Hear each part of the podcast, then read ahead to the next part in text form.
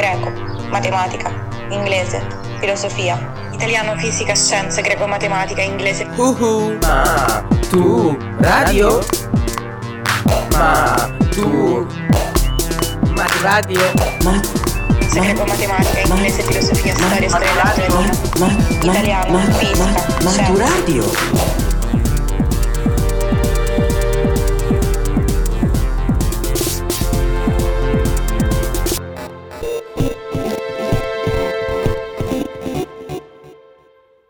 Podcast di inglese per l'esame di maturità, letto da Valentina Carnelutti. The American Novel, Melville, Twain, and Henry James. Our exploration of American literature begins with three of the most well known writers of the 19th century Herman Melville, Mark Twain, and Henry James. They wrote some of the most famous American novels and explored a wide range of themes, from pragmatism and fraternity to the contrast between Europe and America.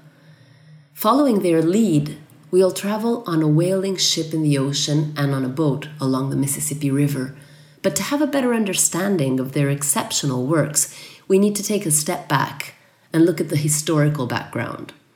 In the 19th century, the United States was a growing and prosperous young nation. However, it paid a high price for its prosperity. In the second half of the century, a terrible war broke out the American Civil War. On the one side, there was the Confederacy, an association of 11 southern states, which seceded from the others in order to protect their lifestyle. They wanted to preserve plantations that were the base of their economy and slavery. On the other side, the Union, led by Abraham Lincoln and the northern states, which supported the anti slavery movement and self emancipation of the African Americans, they wanted to protect the United States as a nation, and they felt that the plantation economy was slowly dying and needed to be replaced by something more modern. After four long years of conflicts, the Union won over the Confederacy and slavery was abolished. This is the social climate in which our three authors developed their voices and their consciousness. The most American of the three was probably Melville, since he expressed the American idea of fraternity. He imagined the country as a society of brothers of different origins, but all equal and united in their search for a democratic ideal. Twain was a businessman, an inventor, a showman, and a humorist far ahead of his time. He created the idea of modern writer, and he was well known for his personality and cynicism. His books dealt with very sensitive themes such as slavery, poverty, and class differences. Henry James was the first writer to compare American and European ideas. He presented more outsider figures, Americans from the upper class who were forced to live within the limits of bourgeois society and struggled to find their personal freedom. The three of them drew inspiration from their lives and personal experiences, so let's get to know them better.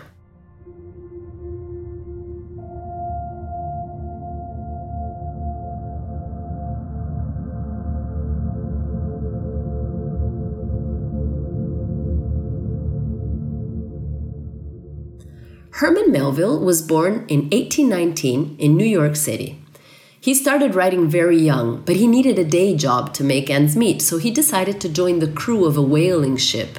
His sea voyages and the ocean were the inspiration for most of his works, and his first books were instant successes. But then something changed in his writing. His friendship with Nathaniel Hawthorne, author of The Scarlet Letter, led him to reflect extensively on the concepts of good and evil in human beings. As a result, he wrote his most important novel, Moby Dick. The novel was first published in London in 1851 as The Whale, and then a month later it arrived in the United States with its final title, Moby Dick.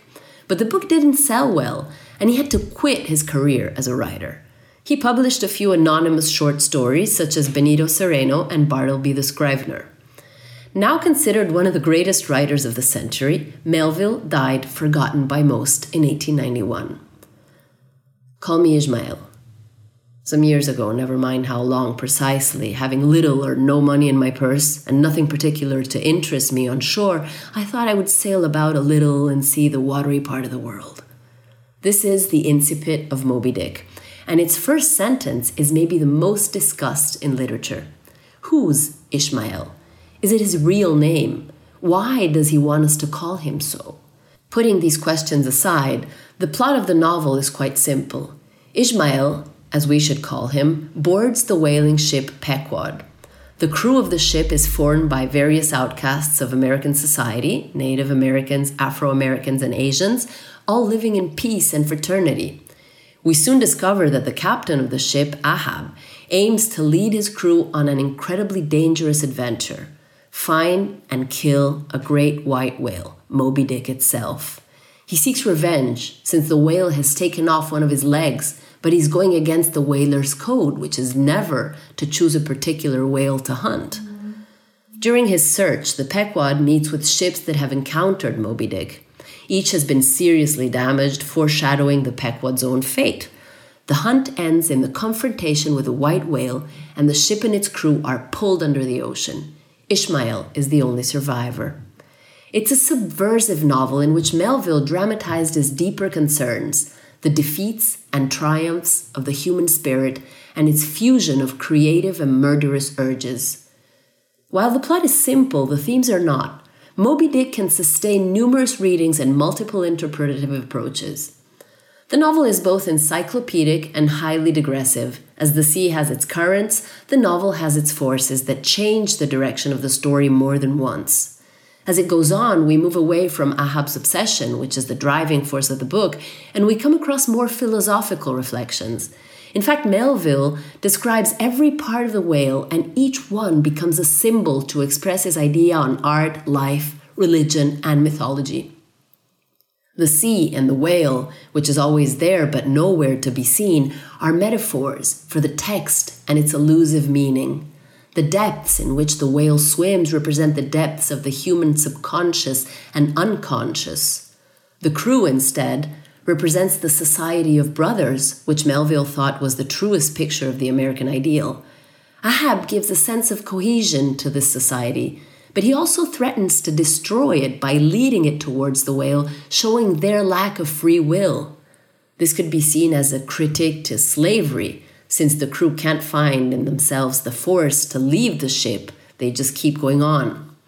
And Ahab described as a proud and solitary figure, and his quest is also a metaphor for the human condition, battling to find a meaning in a world that is incomprehensible and unconquerable.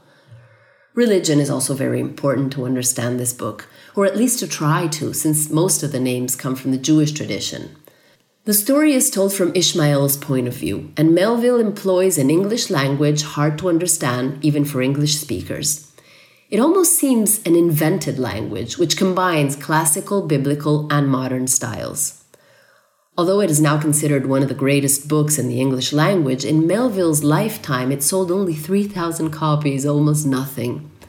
This novel, with its distinctive traits, can be compared to Coleridge's The Rime of the Ancient Mariner. They share the same setting, a ship in the middle of the ocean, and just like Ishmael, the mariner is the only survivor of his crew. The mariner tells the story of the killing of a supernatural beast that brings doom on the ship very close to the fate of the Pequod, whose destiny is not very different. If Moby Dick is known for its complexity, Mark Twain's books, Tom Sawyer and The Adventures of Huckleberry Finn, are known for their humor, vivid details, and funny characters. The first thing we need to know about him is that Mark Twain wasn't his real name. He was born in Missouri in 1835 with the name Samuel Langhorne Clemens. He had a happy childhood, playing, fishing, and swimming in the Mississippi River. When he was old enough, he started working as an editorial assistant at a local newspaper. Then he became a journalist. But he wanted adventures in his life, so he boarded a steamboat thinking about going to South America. Instead, he found life on the riverboat so fascinating that he stayed there and gained a piloting license. He fought briefly in the Civil War, and then he went back to journalism, starting signing his articles and short stories using the nickname Mark Twain, a river term. This will be his pen name for the rest of his life. His first short story sold very well, and he became famous all over the United States. He published The Adventures of Tom Sawyer in 1876 and his most known book, The Adventures of Huckleberry Finn, in 1884.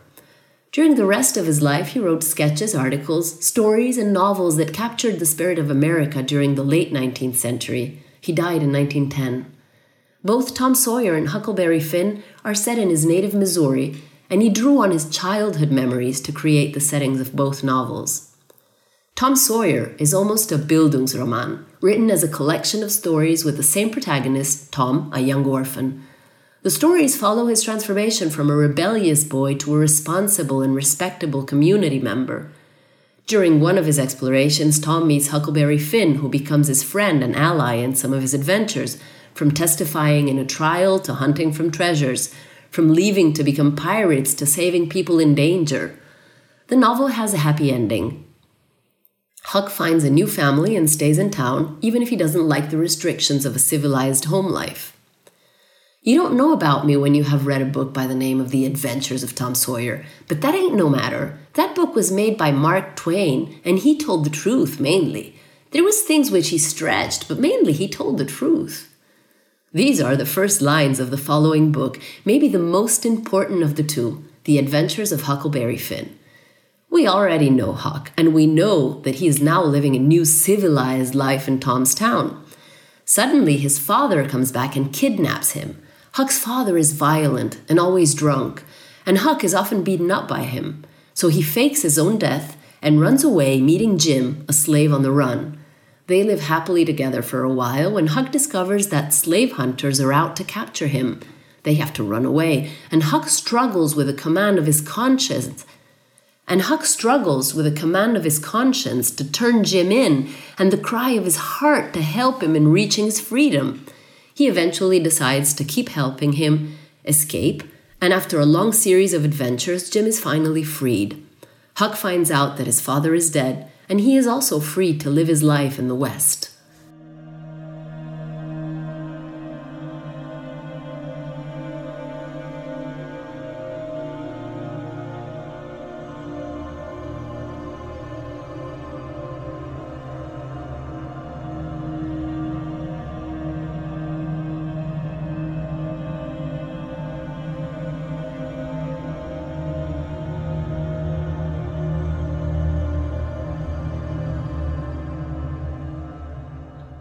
Tom Sawyer is a book about boyhood, rebelliousness, and growing up, about sentimentalism and bragging, but also about the hypocrisy of the adult society.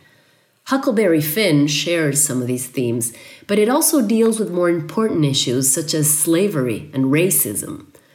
Throughout the novel, Huck is in moral conflict with the values of the society he lives in. He's unable to reject those values, but he makes a decision based on his own morals, a decision in opposition to the things he's been taught. The novel also deals with the idea of freedom. Both Huck and Jim need to be free, one from social values that are too stifling for him, the other from slavery. Huck Finn represents America's eternal ambivalence about individualism, exalting and condemning it at the same time. Twain's literary technique differs from one novel to the other. Tom Sawyer's story is told by a third person narrator, with some occasional social commentary and sarcasm, while Huck Finn tells the story from his own point of view. Anyway, in both these books, Twain employs the real language of the southern states, vulgar, light, and colloquial, which makes the books fun to read. He also wrote more novels that are still very popular, such as A Connecticut Yankee in King Arthur's Court and The Prince and the Pauper. Melville and Twain were very American in the ideas and in the themes they chose. Henry James, instead, had a strong European sensitivity. He was born in 1843 in New York. He spent most of his childhood in Europe and moved back to the US to study at the Harvard Law School. He started writing while in school and contributed to the developing of American realism. He was a very skillful writer and he wrote stories, reviews, and articles before trying a full length novel. He visited Europe, which is the setting for most of his novels, and he loved it so much that he moved there, first to Paris, then to London. In France, he met Flaubert, Zola, de Maupassant, and Turgenev who had a great influence on his work. When he went back to the United States, he found that it had become a great and political power, but he didn't like the materialism of the American life, and he moved back to England. He died there in 1916. His rich literary production can be divided in three phases. In the first phase, he published his masterpiece, The Portrait of a Lady. In the second phase, he wrote The Bostonians and The Princess Casamassima, in which he analyzed idealism in a democracy still recovering from the Civil War, but also the suffragette question and anarchism. In these books, he began to use the method of alternating pictures, hiding information from the reader and telling only what the character sees. In the third phase, he changed his technique again, pointing the way for the 20th century novel. He began showing his characters in a tense situation and using only their inner life and their thoughts to tell their stories. His prose style changed too, becoming denser and more symbolic. The Ambassadors, The Golden Bowl, The Turn of the Screw are three examples of this new sensitivity in which he developed his international theme and his idea of the clash between America and European characters. He became an important figure, renowned as a master of consciousness, cultural perception, humor, and depth. His masterpiece is The Portrait of a Lady, published in 1881. It's the story of a young woman, Isabel Archer, facing her destiny. Isabel moves to Europe after her English uncles leave her a great deal of money. She refuses the marriage proposals of two men, an English and an American, and she decides to marry Gilbert Osmond, an American artist who has lived in Europe all his life and now lives in Italy. She's a generous lady and wants to share with him a fortune she thinks she doesn't deserve. And she's fascinated by the refined idea of Europe he embodies. But in reality, he's a cynical and calculating individual. Aided by Madame Merle, an ex lover, he marries Isabel and ruins her life. She is trapped in a loveless marriage, but she is forced to remain loyal to him, even when she realizes her best chance of happiness lies with another man. The main character, Isabel, is a free spirit. She wants to be free to write her own story and she refuses to be treated as a marriageable object. This idea of female independence vis a vis marriage is one of the main themes of the novel. Isabel's marriage isn't the only failing one in the book, emphasizing the idea that female independence cannot exist with a Victorian wedding. Isabel finds out at her own expenses that her story has already been determined and there is no such thing as a fresh start or a new world. But the main theme is the relationship between Europeans and Americans. Henry James chose to portrait Americans living in Europe and to explore their reactions facing European culture and customs. American characters are presented as lively and fresh, but they lack tradition and have a restricted Puritan mentality. European characters instead have a rich culture, but they have fallen into decadence. This decadence can corrupt the innocent, exuberant, and democratic Americans who are too weak as Isabel, who is captivated by the old world values represented by Gilbert. In the final edition of the novel, James wrote a preface where he explained his idea of fiction. Fiction is like a house with an infinite number of windows. From these windows, every writer can see the human scene, but every writer also chooses a different window, so each perceives reality in his own personal way. Here is a quote from A Portrait of a Lady. What was coming? What was before them? That was her constant question. What would he do? What ought she do? When a man hated his wife, what did it lead to? She didn't hate him, that she was sure of. For every little while, she felt a passionate wish to give him a pleasant surprise. Very often, however, she felt afraid, and it used to come over her, as I have intimated, that she had deceived him at the very first. They were strangely married, at all events, and it was an awful life. In this extract of the most important chapter in the novel, we can see James' innovative style. He describes the psychology of the individual, her consciousness, and the complexity of human relationships. He's not as interested in action as he is in the psychological development of the characters and their interior world. Another important trait of his writing is what has been called dramatic method. The reader has the impression of seeing a play, as if the characters were actors on a stage.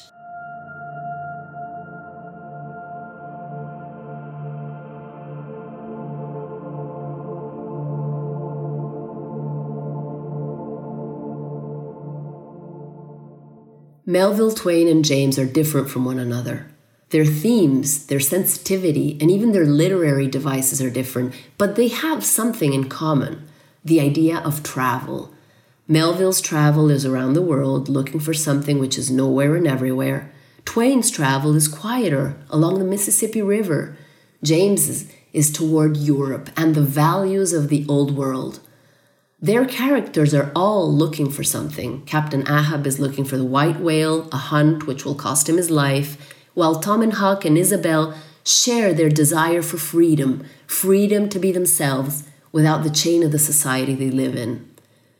These books have left an incredible legacy, and many authors, musicians, and filmmakers are indebted to them. Moby Dick's daunting reputation, for example, has inspired artists, writers, and performers, from Pollock to Led Zeppelin, from Sylvia Plath to Tom and Jerry, from Kubrick to The Simpsons and the term white whale has become an entry on dictionaries to describe an obsession that becomes your ultimate goal in life, one that defines who you are.